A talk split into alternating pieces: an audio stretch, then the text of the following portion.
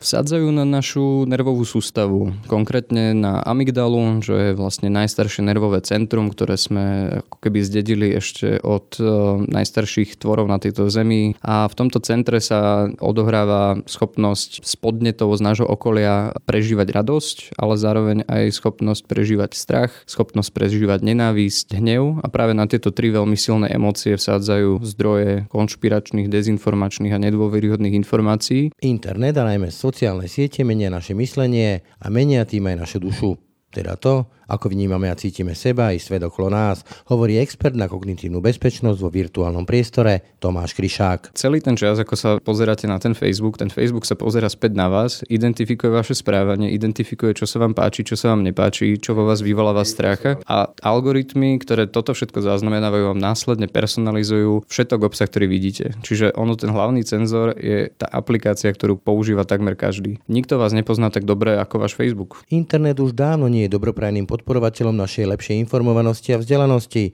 Vo virtuálnom priestore zúria kruté vojny s cieľom ovplyvniť nás a ešte na tom, kto sme, aj dobre zarobiť. Príkladom môže byť aj známa firma Cambridge Analytica, akých ešte aj dnes na internete nepočítane. Mohlo to nastať aj tak, že ste napríklad vyplnili nejaký online kvíz a oni takýmto štýlom získali údaje od 160 miliónov používateľov len v Severnej Amerike. No a predstavte si, že o vás vedie 5000 informácií, čo máte radi, čo vás vyvoláva strach a tak ďalej. A tieto všetky informácie potom ponúkajú tretím stranám, ktoré tieto informácie použijú na to, aby vám nacelili reklamu. Ale nielen na to, aby vám predali prací prášok, ale aj preto, aby vám vlastne odporúčili voliť nejakú politickú stranu alebo vlastne vám sugerovali nejaký životný štýl a podobne. Vo virtuálnom svete preto treba byť veľmi opatrný a spoliehať sa iba na ten povestný zdravý rozum už dnes naozaj nestačí. Nie je hamba sa pomýliť alebo respektíve uveriť na nejakú takto zmanipulovanú informáciu. Skôr problematické je to, že mnohí si nechceme priznať, že môžeme byť obeťou takýchto manipulácií. Dobré ráno, je streda 12. februára.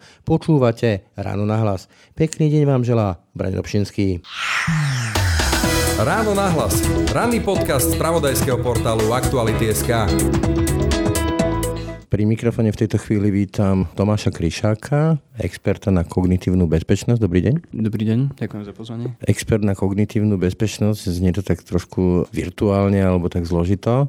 Skúsim to rozmieť na drobné. Dnes vleziem na internet, povedzme, že na tú najznámejšiu sociálnu sieť a vy vlastne hovoríte, že tá do istej miery alebo do značnej miery a čoraz viac ohrozuje to, ako vlastne myslím, čo si myslím a deštruje vlastne moje myslenie. Áno? Dá sa povedať, že je to tak a ešte by som na začiatok uviedol, že tá kognitívna bezpečnosť nie je nič iné ako informačná bezpečnosť. Je to schopnosť jednotlivca alebo celej spoločnosti brániť sa proti falošným informáciám, dezinformáciám, nenavistným prejavom. A ako ste spomínali, tak napríklad na Slovensku je najpoužívanejší, respektíve najsilnejšie médium je spoločnosť Facebook. Na Slovensku ho využíva okolo 2,4 milióna ľudí a práve táto technológia je veľmi dôležitým nositeľom tej problematickej zmeny mediálnej reality Facebook ako technológia bol žiaľ nadizajnovaný tak, aby ľuďom sprostredkoval nie kvalitné informačné prostredie, ale na to, aby maximalizoval zisk tejto súkromnej spoločnosti a nakoľko je tak veľmi rozšírený a populárny u nás na Slovensku, tak práve preto to predstavuje veľký problém. Dobre, ako už počujem tú bežnú výhradu bežného človeka, ktorý povie, no tak ale však ja viem čítať, ja viem písať, ja som chodil do školy, snad myslieť viem, idem tam a rozliším si, že čo je správne, čo nie je správne, čo je hlúposť, čo je lož. Ide o to, že napriek tej najlepšej možnej príprave nie je ľudstvo pripravené na tie radikálne technologické zmeny, ktoré priniesli nové komunikačné technológie. Skrátka tie zmeny sa udiali príliš rýchlo, aký v minulosti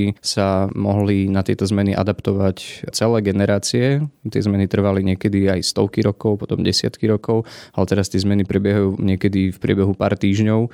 Nie v ľudskej kapacite sa vlastne na toto adaptovať a to vlastne vidieť aj v tom online prostredí, ktoré je častokrát naplnené tak sofistikované, sofistikovanými manipuláciami, že je to naozaj téma pre expertov, ktorí sa potom dlhé týždne môžu venovať napríklad rozoberaniu toho, ako boli vytvorené rôzne falošné informácie. Ako napríklad boli vyprodukované tucty rôznych verzií, napríklad zostrelenie lietadla MH17 a podobne. Tieto všetky falošné informácie sú nadizajnované veľmi dôsledne a dobre na to, aby ľudí pomýlili a nie je hamba sa pomýliť alebo respektíve uveriť na nejakú takto zmanipulovanú informáciu. Skôr problematické je to, že mnohí si nechceme priznať, že môžeme byť obeťou obeťou takýchto manipulácií. Hovoríte, že to je už celá veda, ako sa dá nadizajnovať alebo teda naštrukturovať nejaká falošná informácia, aby dosiahla čo najväčší impact, teda nejaký zásah.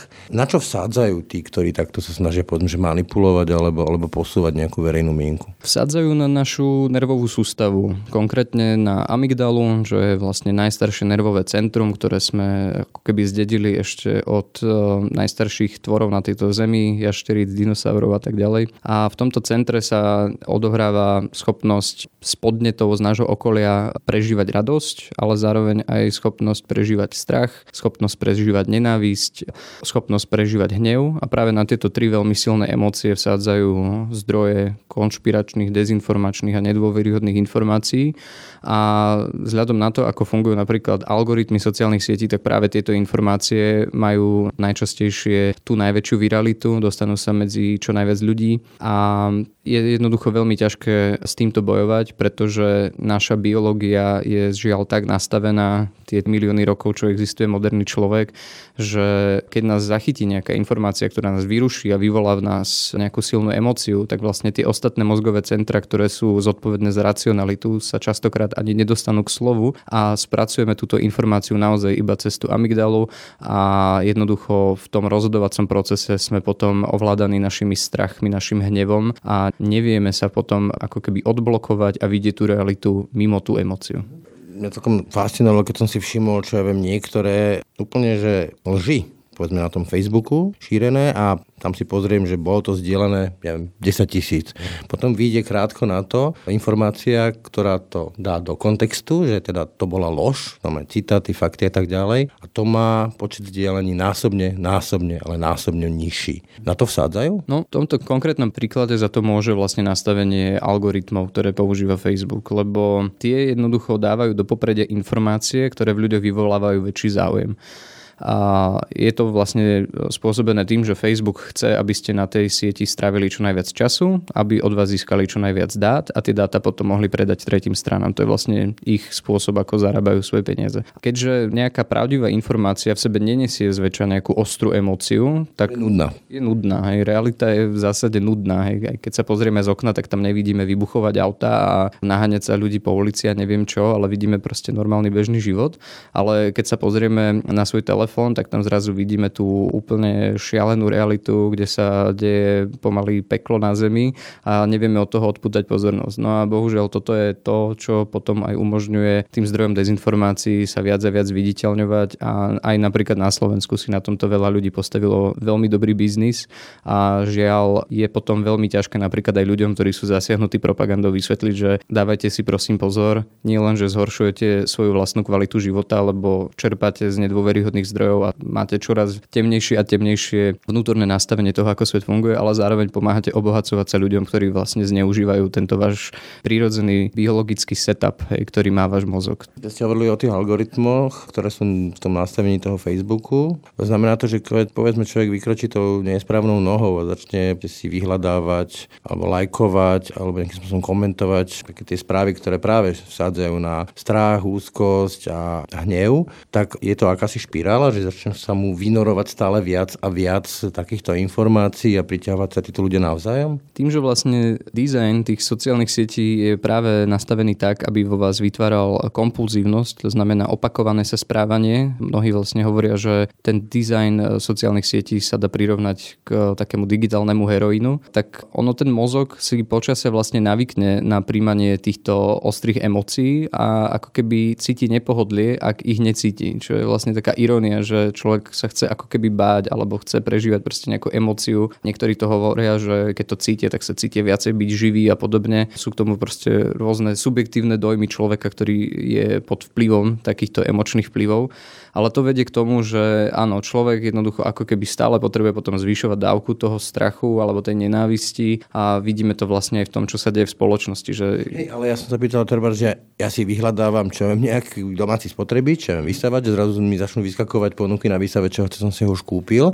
Či to funguje takým spôsobom aj pri takýchto falošných alebo hoaxoch a ďalšie termíny, ktoré budeme možno používať, že sa mi začne zobrazovať viac a viac takýchto produkcií? Rozumiem a odpoveď je áno. Napríklad spoločnosť Google prevádzkuje službu YouTube a tam napríklad, keď začnete pozerať videá o tom, ako lepšie behať, tak video po videu, ktoré si na tejto službe pozriete, vám začne odporúčať ďalšie a ďalšie videá, ale tým, aby vás udržali vlastne v tom rozhraní tej službe YouTube, tak vám budú ponúkať vlastne radikálnejšiu a radikálnejšiu verziu tej informácie, ktorú ste pôvodne hľadali. Čo znamená, že začnete pri chcem si zabehať, aby som sa cítil fit, ale po niekoľkých videách skončíte pri tom, že idete behať maratón a takto to vlastne funguje aj s videami, ktoré obsahujú napríklad rôzne témy, ktoré sa týkajú náboženstva, spoločenských tém, politiky a tak ďalej a tak ďalej. A napríklad z tohto veľmi profitoval v Európe v minulosti Daesh, teda islamský štát, ktorý vlastne sa na toto spoliehal, keď vytvárali svoje propagandistické videá a vedeli, že takýmto spôsobom môžu napríklad radikalizovať veľmi veľa ľudí a získať ich tak na svoju stranu. Vy ste, mám si sa predstavil ako expert na kognitívnu bezpečnosť, stojíte istým spôsobom aj za projektom Checkbot. Tá logická otázka teda znie, čo s tým mám robiť, čo s tým viem robiť, keď tam na ten Facebook chodím alebo na ďalšie siete a ďalšie služby je dobré sa v tejto téme vzdelávať. Vzdelávame sa vlastne celý život a v tejto téme to platí stonásobne, lebo sa kontinuálne vyvíja a dá sa povedať, že metódy ovplyvňovania verejnosti sa kontinuálne zlepšujú tým, že sa zlepšujú vlastne aj techniky a nástroje, ktorými sa buduje odolnosť proti týmto vplyvom. Ale najdôležitejšie je byť vlastne na tých sociálnych sieťach zodpovedný a vedieť, že na týchto platformách musíme komunikovať opatrnejšie, venovať viac času sú analýze informácií, nebyť náchylný k tomu, že si napríklad čítame len nápisy, ale venovať pozornosť napríklad celému textu, rozkliknúť si tie jednotlivé veci, na ktoré sa pozeráme. Ak nám niečo nesedí alebo máme pochybnosť, tak sa napríklad pozrieť, že či ten zdroj napríklad nepochádza z niekadeľ, kde vieme, že sa nachádzajú pochybné informácie. Človek sa môže napríklad lepšie zorientovať vďaka napríklad stránke, ako sú konšpiratorieska, kde nájdete zoznam webových stránok, ktoré bohužiaľ ponúkajú nedôveryhodný obsah svojim čitateľom. Napríklad v službe službe Blbec Online nájdete viac ako tisíc stránok na Facebooku, ktoré taktiež ponúkajú nedôveryhodný obsah rôzneho druhu a môžete tam vlastne nájsť aj metodiku, ktorá vlastne vám vysvetlí, že prečo tieto zdroje informácií sú považované za nedôveryhodné a prečo by pri nich mal byť človek ostražitejší. To som sa práve chcel spýtať, že tá námietka môže znieť a už aj zaznie vo verejnom priestore, že no veď pri tom checkbote som to čítal veľakrát, tak to je vlastne nejaká cenzúra, že čo mi oni budú rozprávať, čo ja mám čítať alebo nemám čítať. Takže je to tá cenzúra? Vôbec si nemyslím, že tu ide o akékoľvek snahy niečo regulovať alebo niečo odstraňovať, takže určite o cenzúre sa tu nedá ani hovoriť. Teda tá diskusia je samozrejme slobodná a každý si môže myslieť, čo chce, ale checkbot je vlastne len trenažer kritického myslenia, ktorý spolu s používateľom internetu kladie otázky, ktoré môžu človeku pomôcť lepšie sa v budúcnosti zorientovať v tom, že či informácia, ktorú konzumujem, ktorú sledujem, je dôveryhodná alebo nie. Ale naozaj to, ako sa človek rozhodne vo finále je úplne na ňom a checkbot je v zásade len taký automatizovaný partner, ktorý pomáha človeku pripomenúť, že mali by sme sa v tom online prostredí chovať opatrnejšie a mali by sme si dávať pozor už len tým, že sami pred sebou si vieme položiť tie zásadné otázky, ako napríklad kto je zdroj, prečo to práve publikoval, kto je autor, aké obrázky tam použil, boli použité niekde inde, aký je kontext informácie, snaží sa vo mne ten e, človek alebo tá informácia vyvolať strach, som manipulovaný emóciou a tak ďalej. Nejaká len metodika, ale nestane sa nič také, že by, keby som ho použil, že mi zmiznú nejaké stránky, zablokujú samé, ja som zrazu v rukách nejakého checkbota, hej? To nie a ja sám som dosť proti takýmto zásahom a myslím si, že tým, že nám bola dodaná tá informačná sloboda, tak by sme mali v našom najväčšom záujme si tú slobodu prejavu aj chrániť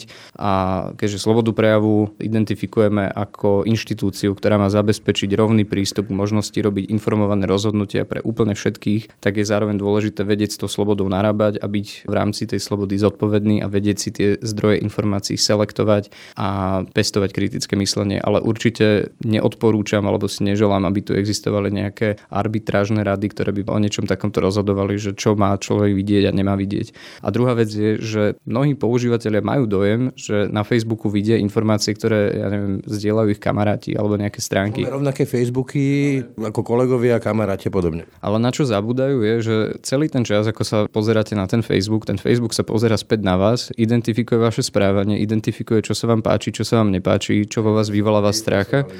A algoritmy, ktoré toto všetko zaznamenávajú, vám následne personalizujú všetok obsah, ktorý vidíte. Čiže ono, ten hlavný cenzor je tá aplikácia, ktorú používa takmer každý. Rozmýšľam, že či si vôbec ľudia uvedomujú, že ja keď sa pozerám do toho Facebooku, tak naozaj niekto z toho Facebooku, v odzokách nemyslím osoba, sa pozera na mňa. Sú zbierané vaše dáta, s týmto súhlasíte v momente, ako sa na Facebook prihlasíte, lebo sú tam nejaké podmienky používania a ten obrovský systém si zaznamenáva tie informácie a na základe nich ten algoritmus to vyhodnocuje a áno, v zásade nikto vás nepozná tak dobre ako váš Facebook. Však to bol ten veľký precedenčný prípad Cambridge Analytica. To tak vyšumelo, ale pokiaľ viem, tak takých firm ako Cambridge Analytica je množstvo a reálne fungujú aj naďalej. Čiže dá sa povedať, že ešte aj dnes, povedzme u nás, nás môžu zasiahnuť takto personalizované informácie, ktoré Facebook predal nejakej firme, aby pomohol niekomu v politickej kampani alebo obchodnej alebo neviem čom inom? Jednoznačne áno. Keď som sa pozeral na to, ako dopadla vlastne celá kauza Cambridge Analytica, ak by to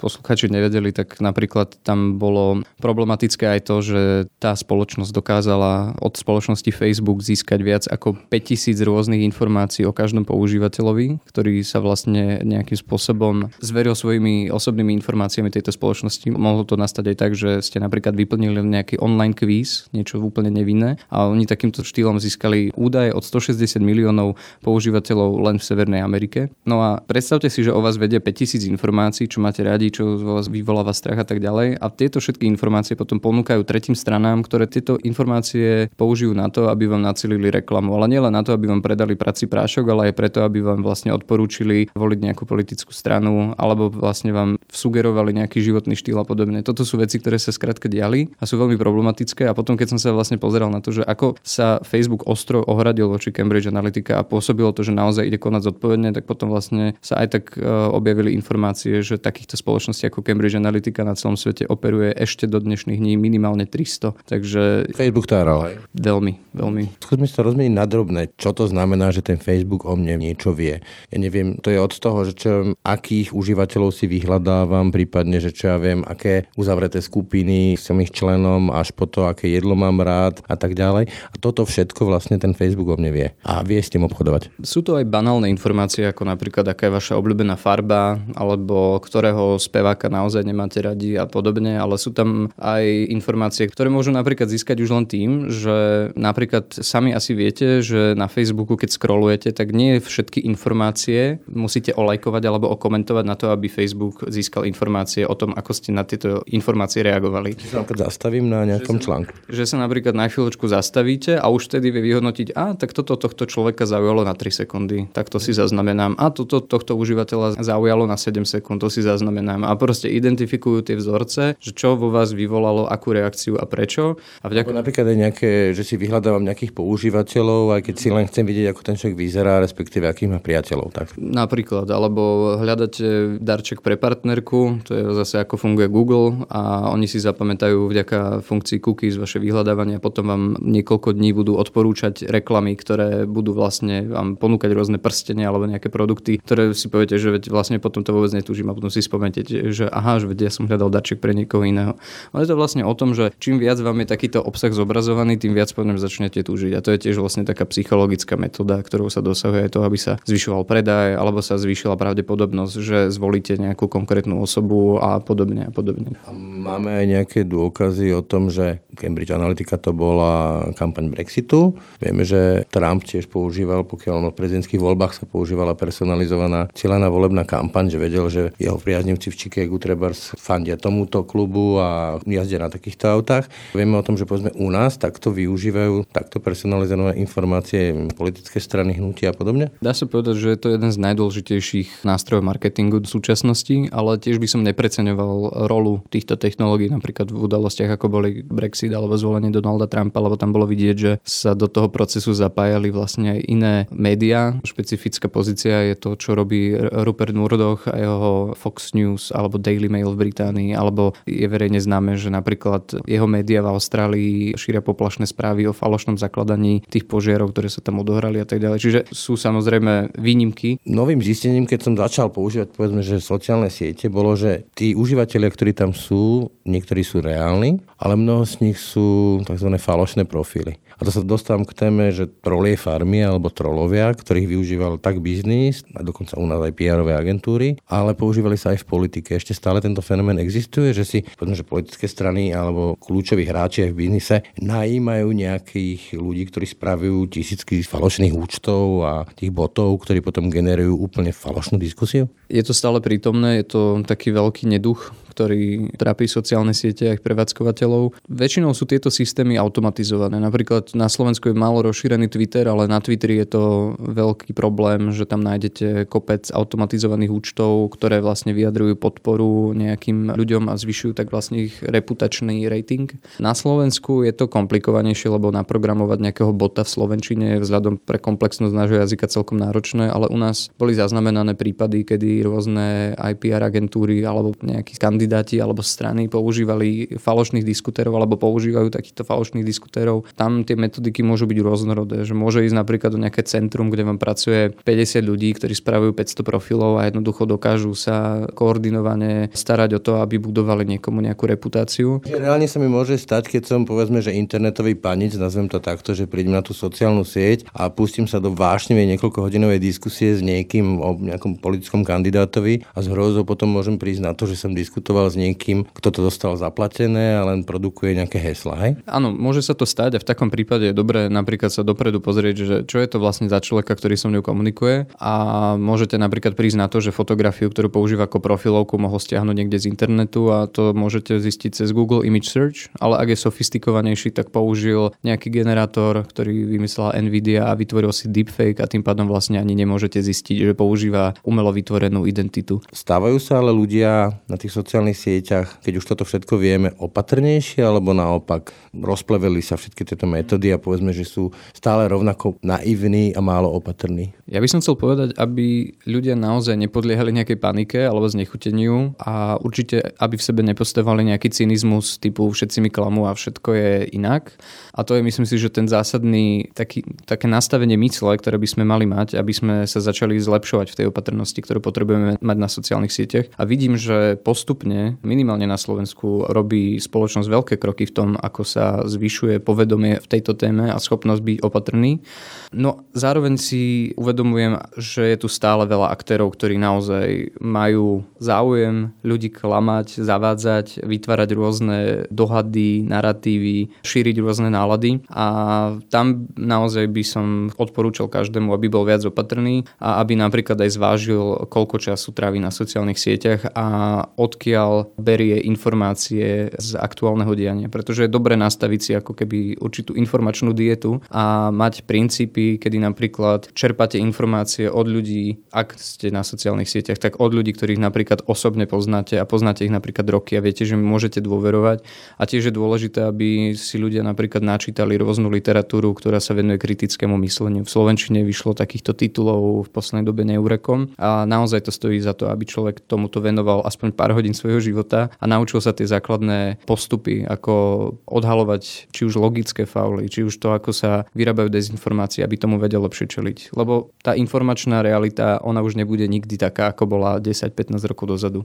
Ono ten problém pôjde stále ďalej. A zdá sa, že bude oveľa dôležitejšie pre tých jednotlivých užívateľov, aby sa stávali zodpovednejšími a lepšie pripravenými tomu čeliť. Hovorili sme o trolých farmách, o generovaní rôznych hoaxov, fejkov a podobne, ale skúsenosti, reálne skúsenosti napríklad z politiky ukázali, že ten nástroj ako sociálne siete sa aj precenil. Že nemá až taký dopad, taký impact na tú realitu, na to reálne správanie povedzme, že tých voličov ako sa možno myslelo. Čiže pribúda snahy ovplyvňovať povedzme to verejné dianie cez sociálne siete, alebo naopak si to uvedomujú aj tí, ktorí sa snažia manipulovať verejnou mienkou, že to nemá až taký efekt. Môj pohľad minimálne z toho, čo vidím na Slovensku a z toho, čo vidím v posledných mesiacoch je, že tieto snahy pribúdajú. Sú takéto spektrum sofistikovanosti, tak vidím, že sú rôznorodé a dá sa povedať, že stále sa pracuje s emóciou strachu a nenávisti a tak ďalej.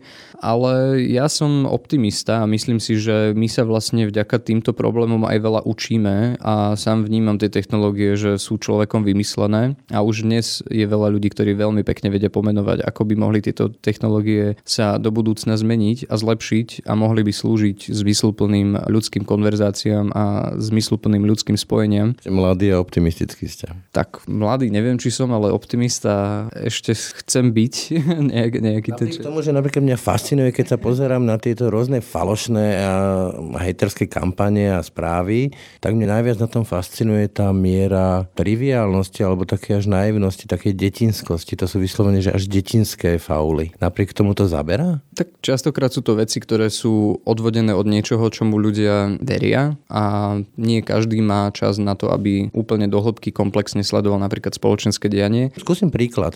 Máme tu teraz takú sériu videí z strany Smer, kde napríklad akože nejaký hlas, snažiť sa pôsobiť hlasom bývalého prezidenta, hovorí, že sem navozia mladých mužov z Afriky.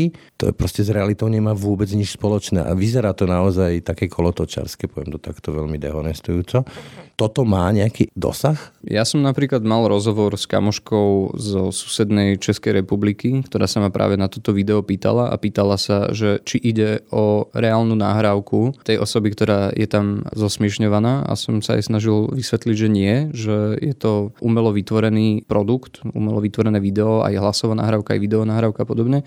A pritom to bola osoba, ktorá viem, že má veľmi dobre vybudované kritické myslenie, ale zabera to a už len to, že vlastne ide o človeka, ktorý žije v Českej republike a žije v inom kontexte, tak si viem predstaviť, že to bolo možno náročnejšie odhadnúť, že áno, toto nebol konkrétne ten daný politik, ale bol to nejaký herec, ktorý predstieral, že to je on. Ale bežne sa s tým stretávam, že áno, veľká časť spoločnosti vníma takéto informácie nekriticky a koľkokrát sa stane, že aj nejaký vtip alebo proste nejaká koláž, ktorá je myslená naozaj nevinne, je publikum pochopená úplne inak a to by som povedal, že to už nie sú ani dezinformácie, ale keď už vlastne zafunguje funguje niečo takéto, tak sú to misinformácie, ale zároveň stále platí, že tak či onak ide o kognitívne manipulácie a bol by som rád, keby sme žili vo svete, kde manipulácie nemajú také pevné miesto v tej mediálnej realite. Zlomyselná otázka, ale keby vaša stará mama povedala, že prosím ťa, založ mi facebookové konto, pustili by ste ju tam s čistým svedomím a ak áno, tak e, čím by ste ju vybavili, aby sa jej nestalo, že naletí nejakú hovadinu? Ja by som rodinným príslušníkom, ktorí nie sú úplne v týchto technológiách doma neodporúčal otvárať si takéto konta. Nebudú mať z toho takmer žiadnu pridanú hodnotu. Aj keď môžu mať nejaké očakávania, tak vlastne ten Facebook od nich bude aj tak chcieť, aby tam trávili čo najviac času a aktuálne to dosahuje tým, že takýchto nových užívateľov pozýva do rôznych uzavretých skupín, kde sa to len hemží dezinformáciami a nejakým polarizujúcim obsahom. To práve vám skočím do rečí, tiež taký zaujímavý fenomén, čo som si všimol, že skupiny, ktoré boli čo viem, že záhradkári alebo výlety do, čo ja viem, Piešťan alebo čokoľvek, ktoré vyzerali veľmi nevinne sa, tak zvyknú pred voľbami teraz transformovať na nenávidím prezidenta, alebo nenávidím premiéra, alebo podporujem zelenú, alebo neviem čokoľvek. To je asi dosť obľúbená taktika. Ako potom funguje tá skupina? To aktuálne nastavenie je také, že ak človek nereaguje na tie príspevky v tej skupine, tak Facebook ako keby sám vyhodnotí, že aha, toho človeka nezaujíma obsah v tej skupine, tak vás odtiaľ vlastne ako keby odstráni sám od seba. To v minulosti nebolo ale Facebook má vôbec tak nastavenú teraz tú politiku, aby čo najviac ľudí dostával do týchto uzavretých skupín. Oni si to nejako predstavujú, že tam budú práve dochádzať k tým lepším a zmysluplným konverzáciám, ale žiaľ tento trend na Slovensku zachytili práve ľudia, ktorí majú plán alebo ambíciu šíriť dezinformácie a manipulovať ľuďmi a žiaľ máme tu takýchto uzavretých skupín veľké množstvo a je tam pravidelne vidieť, že dochádza tam k interakciám, ktoré sú manipulatívneho charakteru. Ale ja by som ešte doplnil to, že je naozaj vhodné vhodné, aby sme zvážili, že či chceme alebo nechceme byť na sociálnych sieťach, lebo nemyslím si, že človek, ktorý je mimo sociálnych sietí, prichádza až tak oveľa. A ja sám sa napríklad riadím tým, že ak teda nemáte na Facebooku nejaký obchodný záujem, že napríklad máte, ja neviem, nejakú reštauráciu a potrebujete ju propagovať pred verejnosťou, alebo sa podobne ako ja nevenujete vyvracaniu klamstiev a boju s dezinformáciami, kognitívnymi manipuláciami, tak v zásade tá služba neponúka rozhrať zameranie, ktoré by vám prinášalo či už kvalitné informácie alebo zmysluplné medziľudské interakcie. Potom znie tá kľúčová otázka. Je to súkromná sieť, je to vlastne klub Marka Zuckerberga, kde podpíšeme že sa, alebo odlajkneme, že sa riadíme jeho pravidlami a on si robí, čo chce. Hovoríte, že ide mu o zisk. Však je to súkromná firma, prečo nie ale tie dopady sú potom spoločenské, ktoré neznáša Mark Zuckerberg, ale znášame my ako spoločnosť.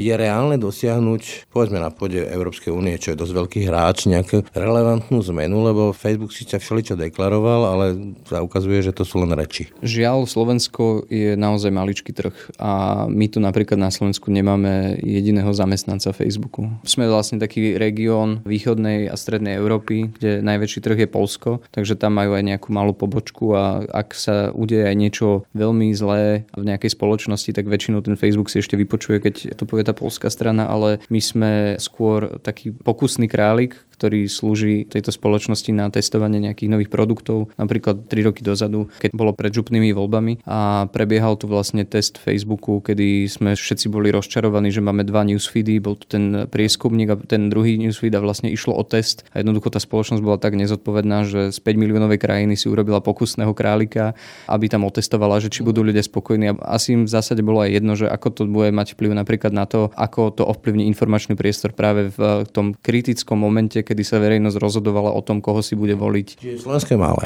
Európska únia je dosť veľký hráč, tej polmiliónový trh. Je tam nejaká snaha a je tá snaha reálna, ako prinútiť tak veľkú firmu, to je obrovská firma, k nejakej, nazvime to, že spoločenskej zodpovednosti? Verím, že je. Sám považujem Európsku úniu za taký šťastný, exkluzívny klub, ktorého sa Slovensko stalo súčasťou a môžeme byť radi, lebo naozaj tie veľké globálne výzvy, ktorým naša krajina čeli a bude čeliť, nebudeme zvládať z našej maličkej pozície, ale iba z pozície partnerstva s ostatnými európskymi krajinami. A je to aj vidieť v tom, že čo Európska únia v tejto oblasti koná a napríklad taký zákon GDPR je veľký úspech toho, ako funguje ochrana osobných údajov a napríklad v takej Amerike alebo v iných krajinách toto nemajú. Takže je vidieť, že tie úspechy prichádzajú pomaly, ale tá vyjednávacia pozícia konzorcia krajín, akým je Európska únia, to určite funguje. Hovorili ste o tom, že tieto siete majú dosť veľký vplyv na verejné dianie a na atmosféru spoločnosti a tak ďalej a tak ďalej. Vieme, že napríklad čo sa týka hybridných hrozieb, tam existujú nejaké koordinované snahy zo strany štátu, štátov. Sú aj nejaké koordinované štátne snahy, alebo teda snahy štátu riešiť tento problém, povedzme, že tú komunikačnú bezpečnosť na tých sociálnych sieťach, alebo je to všetko na pospas dobrovoľníkov? Z toho, čo vnímam na Slovensku, tak dominantne túto ochranu substitujú, dá sa povedať, aktivisti a povedal by som, že takí aktívni, úprimní, presvedčení demokrati, ktorí si vážia slobodu prejavu a ctiajú a chránia proste v tom verejnom priestore, ale považujem túto situáciu za veľmi nešťastnú a do nejakej doby som si myslel, že je to len výsledok toho, že Slovensko nie je na túto technologickú zmenu pripravené, ale vzhľadom aj na to, že aké spoločenské následky tu prinieslo a napríklad sa stali také veci, ktoré sú pre mnohých ľudí už dnes neviditeľné, alebo si to proste ani nevšimli, lebo šlo to takou salamovou metodou, ale napríklad normalizácia nenávisných prejavov tu prebiehala, dá sa povedať, že 8 rokov a za ten čas sa prejavy, ktoré by niekto pod svojím menom ani nenapísal, hej, lebo svojho času to písali len nejakí anonimní trolovia v nejakých diskusiách, tak dnes sa pod to podpíše proste hocikto a ľudia sú si skoro istí, že je to dobré, mali by tak robiť a podobne a pritom úplne zabudame, že toto je vlastne úplne niečo, čo ide proti základným princípom, ktorými sme sa kedysi riadili. No dôležité je, ako sa k tomu bude stavať štát, lebo je to veľmi citlivá otázka, aby vlastne v spoločnosti nevznikla prehnaný alebo zle zamýšľaný zákon alebo opatrenie, ktoré naopak bude proti tej slobode prejavu. V súvislosti s tou zodpovednosťou verejných autorít štátu mi napadá príklad e, fínskej novinárky, ktorá bola v tom tzv. trolom centre, kde sa produkovali takéto dezinformácie na masovom meritku a čelila potom veľmi nenavisnej kampani. Podľa všetkého jej dosť pomohol aj súdny verdikt, ktorý myslím, reálne precedenčne rozhodol o tom, že aj tento typ obťažovania cez virtuálne siete môže znamenať vážne reálne dôsledky pre tých, ktorí obťažujú. Tento prípad je taký dosť dôležitý precedens, lebo práve táto novinárka robila investigatívnu žurnalistiku a vlastne odhalila, ako fungujú centra trolov, ktoré financovala a mala zriadené cudzia mocnosť a ovplyvňovala verejnosť práve vo Fínsku. A ona... Rusku, aby sme to upresnili. Tak. A keďže ich odhalila, tak ich metóda, ako ju odradiť od toho, aby pokračovala vo svojej činnosti, bolo, že sa jej začali vyhrážať, začali ju prenasledovať, začali o nej šíriť rôzne nenávisné lži,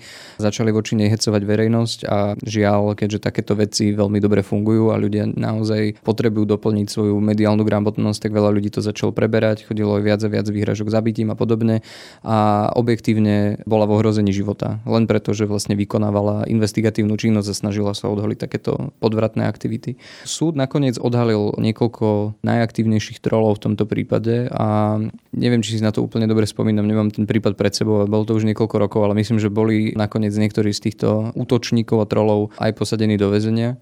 Tam sa dá povedať, že áno, ak si niekto vyberie profesiu, kde vlastne vykonáva takéto veci, ktoré potom vedú k zhoršovaniu spoločenskej atmosféry, zvyšujú riziko, že bude vykonaný nejaký nenávisný trestný čin a podobne, tak si myslím, že je správne, aby sme mali legislatívu, ktorá bude jednak chrániť obete takýchto útokov a druhok mať represívne nástroje na vykonávateľov takýchto aktivít. A Slovensko nie je výnimkou. Je vidieť, že máme tu kopec ľudí alebo... In... Z Vásky mi napadajú, je to podľa vás relevantný príklad? Napríklad, napríklad tento čerstvý prípad. A je veľmi zaujímavé, že súd sa potom rozhodol, že im uloží ešte tú podmienku, aby vlastne nemohli pokračovať ďalej v takejto činnosti, tak nemôžu vytvárať ani audio, ani video obsah, ktorý by mohol obsahovať v blízkej dobe v budúcnosti podobné nenavisné prejavy. Takže myslím, že toto sú dôležité precedenci, ktoré nás učia práve tej zodpovednosti a ukazujú nám, že tá sloboda prejavu nemôže a nie je nejaký anarchistický konštrukt, ktorý umožňuje všetkým robiť všetko, ale naopak je to sloboda, ktorú robíme v rámci nejakých limitov, aby sme uchovali minimálne ten civilizačný rozmer, ktorý robí našu spoločnosť tým, čím je prosperujúcou a bezpečnou krajinou. Toľko Tomáš Kryšák, ďakujem. Ďakujem. Ráno nahlas. Ranný podcast z pravodajského portálu Aktuality.sk. Takto je z dnešného ráno nahlas už naozaj všetko. Počúvajte nás každé ráno na webe aktuality.sk lomka podcasty, ako i v ďalších podcastových aplikáciách. Pekný deň a pokoj v duši praje, Braň Dobšinský. Všetky podcasty z pravodajského portálu Aktuality.sk nájdete na Spotify a v ďalších podcastových aplikáciách.